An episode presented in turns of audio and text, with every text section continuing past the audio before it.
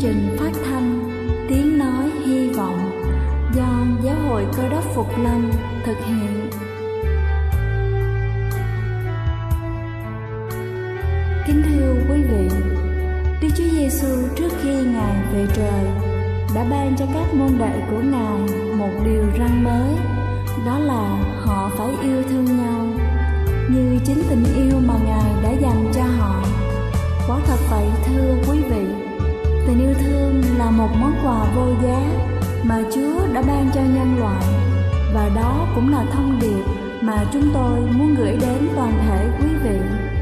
Nếu quý vị muốn tìm hiểu thêm về chương trình, về niềm tin hoặc muốn nghiên cứu về lời Chúa, xin quý vị gửi thư về chương trình phát thanh Tiếng Nói Hy Vọng, địa chỉ 224 Phan Đăng Lưu, phường 3, quận Phú Nhuận, thành phố Hồ Chí Minh hoặc gửi email cho chúng tôi theo địa chỉ tiếng nói hy vọng amos@gmail.com Ngoài ra, quý vị cũng có thể liên lạc với bất kỳ hội thánh cơ đốc Phục Lâm tại địa phương gần nhất.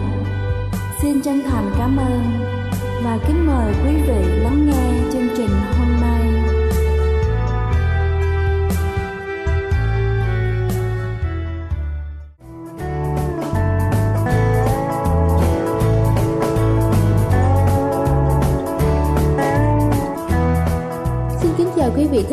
Lắng nghe chương trình phát thanh tiếng nói hy vọng. Cầu xin Chúa luôn ban phước và chăm dình quý vị trong tình yêu thương của Ngài. Kính thưa quý vị, những phép lạ của Chúa vẫn luôn xảy ra hàng ngày nếu chúng ta quan sát và cảm nhận điều đó. Cũng vậy, những người đi ra truyền lẽ thật của Chúa sẽ là nhân chứng cho chúng ta về điều này một cách rõ ràng nhất. Hôm nay chúng ta sẽ cùng nhau lắng nghe câu chuyện có tựa đề Đức Chúa Trời kiểm soát. Tôi tốt nghiệp tại một trường phổ thông tư thục ở Philippines và quyết định trở thành một thư báo truyền đạo trước khi học đại học. Tôi tham gia vào lực lượng thư báo sinh viên tại trường đại học Mountain View và chúng tôi đã được giao cho làm việc tại thành phố Bacolod. Thật không may, chúng tôi chẳng nhận được bất cứ đơn hàng nào trong hai tuần đầu tiên. Và một buổi sáng, mặc dù rất nản lòng, tôi vẫn quyết định làm việc một mình trong một khu của thành phố. Trong khi đang đi, những lời của người trưởng nhóm vang lên bên tai tôi. Nếu bạn nhìn thấy cánh cổng mở, hãy bước vào. Khi tôi nhìn thấy một cánh cổng đang mở, ngay lập tức tôi bước vào. Sau đó tôi nhìn thấy hai con chó chăn cừu của Đức đang phóng hết tốc lực về phía tôi. Chúng nhìn tôi như thể muốn xé tôi ra thành mảnh nhỏ. Tôi đứng im run rẩy vì sợ hãi. Nhanh chóng tôi đã thốt lên, Chúa ơi cứu con. Dường như ngay lập tức hai con chó quay vào nhau và bắt đầu cắn lộn. Người chủ nhà xuất hiện và bảo tôi mau vào nhà, rồi ông lấy một xô nước, dội lên hai con chó đang cắn nhau. Chúng dừng cắn nhau lại và trở về chuồng của mình. Người chủ rất lo lắng về những gì đã xảy ra. Ông đang cho con chó ăn mà không nhận ra rằng cánh cổng đang mở. Ông nói, cậu thật sự làm tôi sợ. Tôi không thể tin rằng những con chó đổi hướng và bắt đầu cắn nhau như thể có ai đó ra lệnh cho chúng làm vậy. Tôi nghĩ rằng chúng sẽ thật sự xé cậu ra thành mảnh nhỏ. Sau đó ông nói, cậu là ai và tại sao cậu lại đến đây? Tôi kể cho ông nghe về công việc thư báo truyền đạo của tôi để tìm kiếm tiền đi học đại học. Tôi giới thiệu cho ông một bộ sách những câu chuyện kinh thánh, không một lời phản đối, ông đặt nguyên bộ và những quyển sách được giao trong buổi chiều. Trên đường đi về nhà, ngày hôm ấy, tôi cảm tạ Chúa vì trải nghiệm này. Mặc dù khá gian khổ, nhưng kinh nghiệm làm tôi mạnh mẽ hơn và tự tin hơn vào sự lệ thuộc của tôi nơi Chúa. Ngày hôm nay, tôi vẫn tiếp tục hầu việc Chúa. Tôi tin chắc rằng Đức Chúa Trời sẽ không bỏ rơi chúng ta trong tất cả những khó khăn và đau khổ. Tôi tin nơi Ngài. Vì trong Kinh Thánh cũng có chép rằng Đừng sợ vì ta ở với ngươi chớ kinh khiếp vì ta là Đức Chúa Trời ngươi ta sẽ bổ sức cho ngươi phải ta sẽ giúp đỡ ngươi lấy tay hữu công bình ta mà nâng đỡ ngươi đây là chương trình phát thanh Tiếng Nói Hy Vọng do Giáo hội Cơ đốc Phục Lâm thực hiện. Nếu quý vị muốn tìm hiểu về chương trình hay muốn nghiên cứu thêm về lời Chúa, xin quý vị gửi thư về chương trình phát thanh Tiếng Nói Hy Vọng, địa chỉ 224 Phan Đăng Lưu, phường 3, quận Phú Nhuận, thành phố Hồ Chí Minh hoặc gửi email cho chúng tôi theo địa chỉ tiếng nói hy vọng gmail.com Ngoài ra, quý vị cũng có thể liên lạc với bất kỳ hội thánh Cơ đốc Phục Lâm tại địa phương gần nhất. Xin chân thành cảm ơn và kính mời quý vị tiếp tục lắng nghe chương trình hôm nay.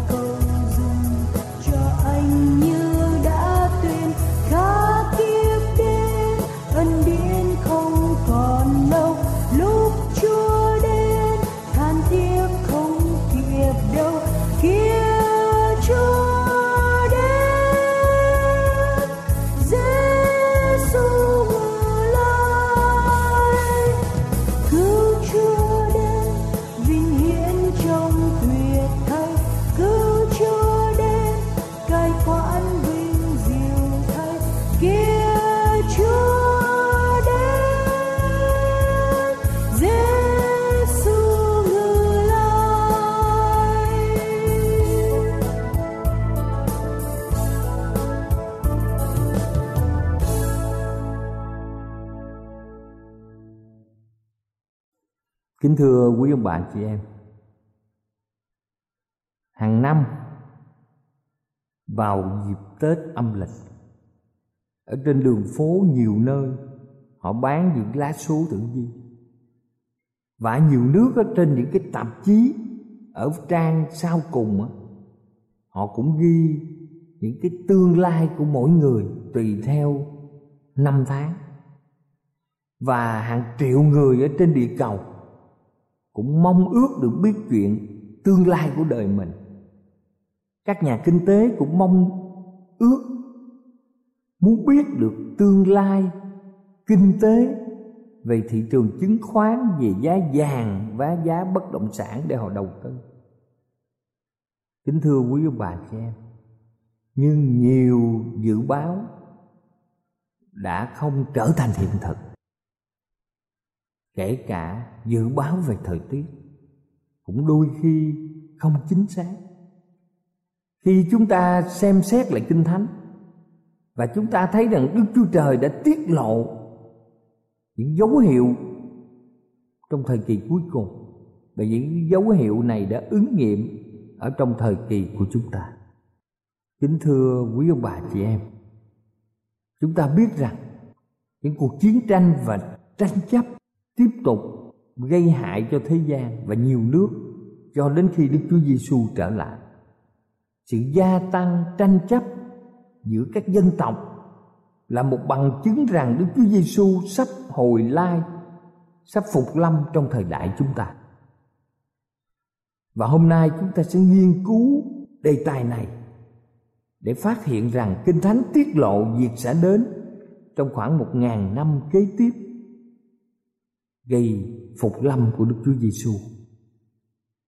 Thời kỳ ngàn năm này được nói trong Khải Quyền, đoạn 20 được các học giả kinh thánh gọi là thiên niên kỷ và danh từ thiên niên kỷ, chúng ta được biết ở trong thế giới con người.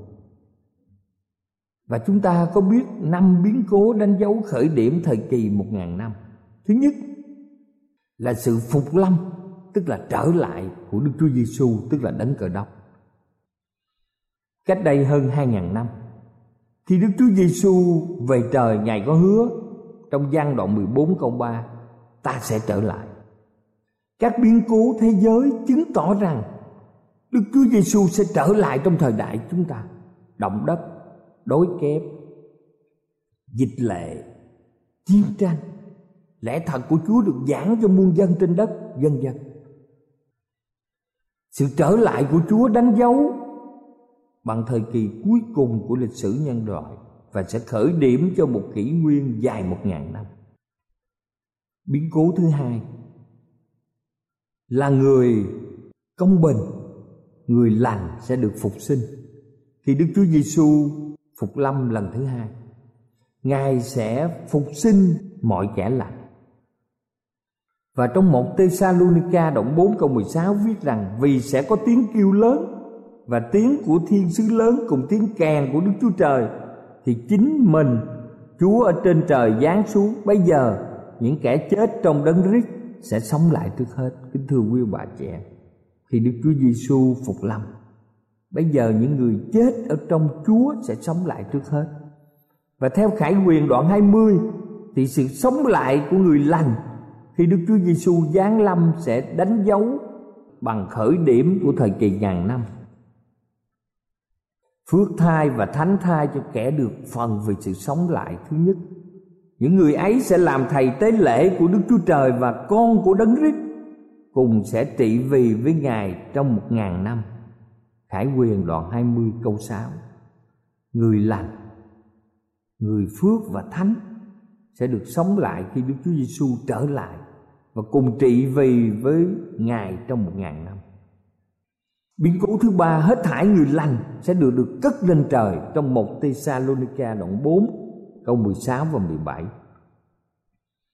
Những kẻ chết trong đấng Christ sẽ sống lại trước hết. Kế đến chúng ta là kẻ sống mà còn ở lại sẽ cùng nhau đều được cất lên với những người ấy giữa đám mây tại nơi không trung mà gặp Chúa như vậy chúng ta sẽ ở cùng Chúa luôn luôn. Hai biến cố trọng đại xảy ra, người lành đã chết được phục sinh để sống đời đời và cùng được với những người lành sống cất lên thiên đàng đang ở cùng Đức Chúa Giêsu. Vấn đề người lành rời trần gian để lên thiên quốc với Đức Chúa Giêsu đã được chính Chúa xác minh trong gian đoạn 14 câu 3 khi ta đã đi và sắm sẵn cho các ngươi một chỗ rồi, ta sẽ trở lại đem các ngươi đi với ta. Hầu cho ta ở đâu thì các ngươi cũng ở đó. Và biến cố thứ tư, hết thải người ác đều bị hủy diệt. Khi Đức Chúa Giêsu đến vào đầu thời kỳ ngàn năm, số phận những người được gọi là ác sẽ ra sao? Trời bị dời đi như quyển sách cuốn tròn và hết thải các núi, các đảo đều bị quăng ra khỏi chỗ mình. Các vua ở trên đất, các quan lớn, các tướng quân, các kẻ giàu, các kẻ quyền thế, các kẻ tôi mọi, các người tự chủ đều ẩn mình trong hang hố cùng hòn đá lớn trên núi chúng nó. Nói với núi và đá lớn rằng, hãy rơi xuống chậm trên chúng ta, để tránh khỏi mặt của đấng ngự trên ngôi và khỏi cơn giận của chiên con. Vì ngày thạnh nộ lớn của ngài đã đến, còn ai đứng nổi trong khải quyền đoạn 6 câu 14 đến câu 17 và trong hai Tesalonica đoạn 2 câu 8 có ghi, Bây giờ kẻ ác kia sẽ hiện ra. Đức Chúa Giêsu sẽ dùng hơi miệng Ngài mà quỷ diệt nó Và trừ bỏ nó bởi sự chói sáng của sự Ngài đến. Khi người ác trông thấy Đức Chúa Giêsu giáng lâm trên các mây trời thì đã kêu đá và núi đổ xuống đè lên họ Và đất. Dưới chân họ sẽ rung chuyển dữ dội. Kính thưa quý ông bà chị em, Chúng ta đều không muốn là người ác. Chúng ta đều muốn là người lành Khi Đức Chúa Giêsu đến. Con người ngày hôm nay, Chúng ta bận với công ăn việc làm Và chúng ta mãi lo về cuộc sống, Tranh đấu cho nên nhiều người không còn thời giờ mà nghĩ đến Chúa Hay học kinh thánh Hoặc cầu nguyện. Phần đông nhiều người chỉ nghĩ đến kiếm tiền và tiêu tiền. Và trong ngày đó, người ta sẽ nhận thức rằng sự tham muốn tiền bạc khiến cho chúng ta mất sự sống đời đời. Bây giờ, họ sẽ ném vàng bạc ra ngoài đường phố như trong Esai đoạn 2 câu 19 và câu 20. Kính thưa quý ông bà chị em, lúc ấy đã trễ rồi. Nhiều người đã trì hoãn quá lâu để chuẩn bị nghinh tiếp Đức Chúa Giêsu trở lại. Nhiều người chúng ta ngày hôm nay đều ham mê trong việc ca hát rồi ăn uống nhậu nhẹt du lịch rồi kiếm tiền và tiêu tiền nhưng khi chúa đến thì tình thế đã biến đổi. Mọi người đã ngước mắt lên và kinh hoàng, thấy ngày tận thế đã đến, mà mình thì chưa chuẩn bị một việc gì. Và biến cố thứ năm là sa tăng bị xiềng. Sa tăng đã lường gạt mọi người ở trong thế giới chúng ta trong thời gian sáu ngàn năm qua. Nhưng khi Đức Chúa Giêsu đến thì hoạt động của ma quỷ hoàn toàn chấm dứt vì Chúa sẽ xiềng sa tăng lại. Trong khải quyền đoạn 20 từ câu 1 câu 3 Người bắt con rồng tức là con rắn xưa là ma quỷ là sa tăng mà xiềng nó lại đến ngàn năm. Người quăng nó xuống vực, đóng cửa vực và niêm phong lại Hầu cho nó không đi lừa dối các dân được nữa Cho đến chừng vào hàng một ngàn năm đã mãn. Sự đó đoạn sa tăng cũng phải được thả ra ít lâu. Khi Đức Chúa Giêsu trở lại và thời kỳ ngàn năm bắt đầu Thì sa tăng đã bị ném xuống vực sâu không đáy. Như vậy thì trong thời kỳ ngàn năm có bốn sự kiện quan trọng. Thứ nhất, địa cầu quang du như một vực sâu không đáy. Và danh từ vực sâu không đáy chỉ một chốn quang vu trơ trọi, trống không, không dân cư. Ở trong Jeremy đoạn 4 câu 23, 25 và 26 chúng ta biết Tôi xem đất này là vô hình và trống không. Xem các tầng trời thì không có sự sáng. Kinh Thánh viết tiếp tôi xem chẳng còn một người hết thải chim trời đều trốn tránh. Tôi xem thấy ruộng tốt trở nên đồng vắng hết thải các thành đều bị quỷ phá trước mặt đức giê va bởi cơn nóng giận của ngài địa cầu sẽ ở trong tình trạng điêu tàn và quan phế, gọi là vực sâu không đá không một người dân. Mọi công trình của các thành phố đều đổ sụp. Những khu đụm sữa và mật sẽ biến thành những đồng hoang hiu quạnh. Và sự kiện thứ hai ở trong thời kỳ ngàn năm. Kẻ ác đều chết hết. Như chúng ta thấy trong đoạn thứ nhất khi Đức Chúa Giêsu giáng lâm, kẻ ác đều bị chết. Vì vậy, quan cảnh của địa cầu trong thời kỳ ngàn năm, Kinh Thánh nói rằng, Tôi xem chẳng còn một người. Người lành thì ở thiên quốc, Người ác thì chết. Cả thế giới đều quan tàn. Thứ ba, Sự kiện. Trong thời kỳ ngàn năm là sa tăng bị trói Trong một địa cầu Điêu tàn sa tăng và ma quỷ sẽ bị trói vào địa cầu Trong một ngàn năm. Vì sa tăng đã dụ dỗ dân cư ở địa cầu trong thời kỳ ngàn năm, không còn một ai để mà sa tăng có thể cám dỗ. Trong một ngàn năm, sa tăng bắt buộc phải nghiền ngẫm về những hậu quả mà sa tăng đã gây ra ở tại thiên đàng và ở trái đất của chúng ta. Những thành phố quan tàn những đồng vắng và những cảnh hải hùng đem đến. Kính thưa quý ông bà, chị em. Biến cố thứ tư. Trong thời kỳ ngàn năm, Người lành sẽ tham gia vào công việc phán xét ở thiên đàng. Lúc bây giờ ở thiên đàng, Những người công bình sẽ có dịp tham khảo các sách ở thiên đàng Để xem vì cớ tại sao nhiều người không được cứu.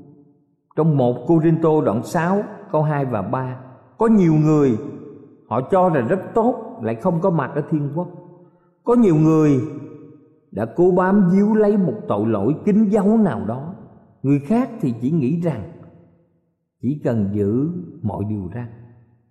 Trong ngày ấy, thì chúng ta biết trường hợp của mọi người hư mất cũng như lịch sử của những thiên sứ phạm tội đều sẽ được đem ra cho những người nghiên cứu tra xét. Và sau khi tra xét, họ mới tâm phục, khẩu phục. Và nhìn nhận rằng Đức Chúa Trời là chí công trong việc phán xét.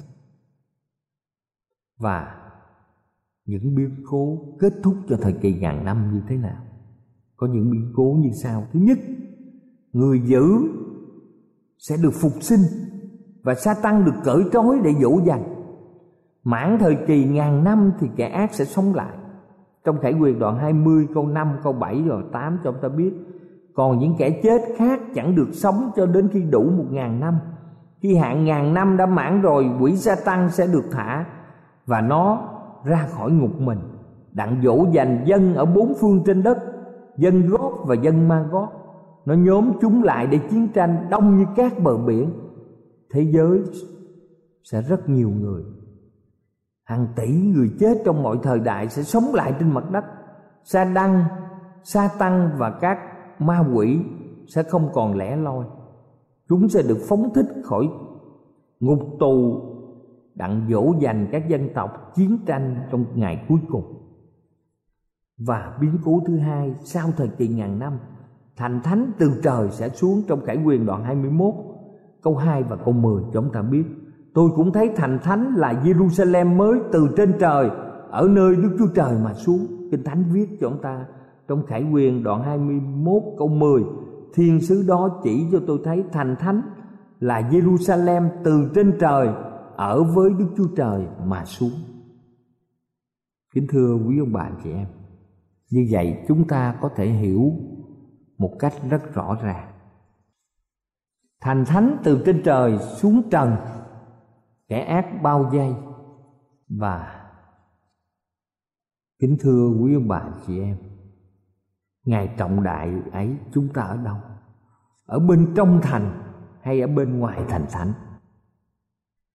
Và sự kiện thứ ba mà chúng ta thấy là Satan sẽ tập hợp kẻ giữ vây thành. Satan ra khỏi ngục mình đặng dỗ dành dân ở bốn phương trên đất nhóm chúng lại để chiến tranh chúng nó lên khắp các vùng rộng trên mặt đất vây dinh thánh đồ và thành yêu dấu. Trong Khải Quyền đoạn 20 câu 8 và câu 9 cho chúng ta biết điều này. Và thứ tư, kẻ ác sẽ bị hủy diệt. Ở trong Khải Quyền đoạn 20 câu 9 và câu 14 nhưng có lửa từ trên trời rơi xuống tiêu diệt chúng nó.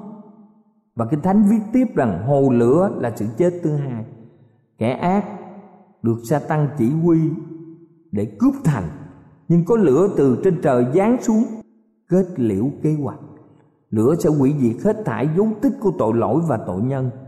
Sau sự chết thứ hai và cuối cùng, không còn ai kể cả ma quỷ có sự sống.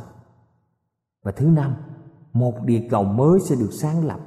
Trong khải quyền đoạn 20 câu 1 và câu 4 đoạn tôi thấy trời mới và đất mới, vì trời thứ nhất và đất thứ nhất đã biến đi mất và biển cũng không còn nữa ngài sẽ lao ráo hết nước mắt khỏi mắt chúng, sẽ không có sự than khóc, kêu ca hay là đau đớn nữa vì những sự thứ nhất đã qua rồi. Kính thưa quý bà chị em, như vậy chúng ta biết một cách rõ ràng. Khi mà đức chúa giêsu tái lâm, người lành sẽ sống lại. Người lành sẽ được lên thiên đàng, rồi người ác bị giết và sa tăng bị xiềng trong một ngàn năm đó thì đất quan du như vực sâu không đáy.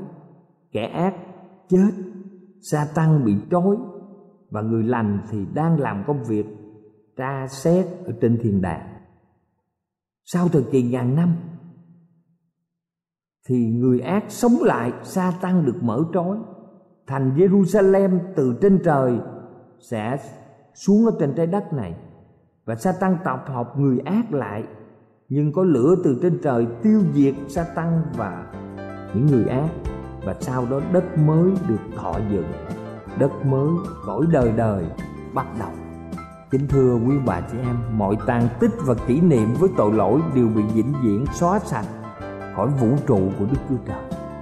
Đức chúa trời sẽ dựng nên một địa cầu mới và dân chúa sẽ vui mừng mãi mãi trong ngày dài vô tận và quan hỷ khôn cùng. Đức chúa trời sẽ hủy diệt tội tội nhân, sự chết và âm phủ. Ngài sẽ sáng tạo một tân địa cầu tuyệt đối không còn vết tích của tội lỗi, và ngài sẽ ở cùng dân sự mãi mãi. Ngày mai của chúng ta sẽ huy hoàng biết chừng nào, hạnh phúc biết chừng nào, và cực lạc biết chừng nào. Kính thưa quý bà, anh chị em, há chẳng phải chúng ta sẵn sàng chịu bất cứ một điều nào ở thế gian này, để chúng ta dự bị cho ngày hồi lai của Đức Chúa Giêsu chăng? Cầu xin Chúa ở cùng với bạn chị em, và chắc chắn chúng ta sẽ có mặt ở trong thiên quốc trong ngày mà Chúa Giêsu phục lành.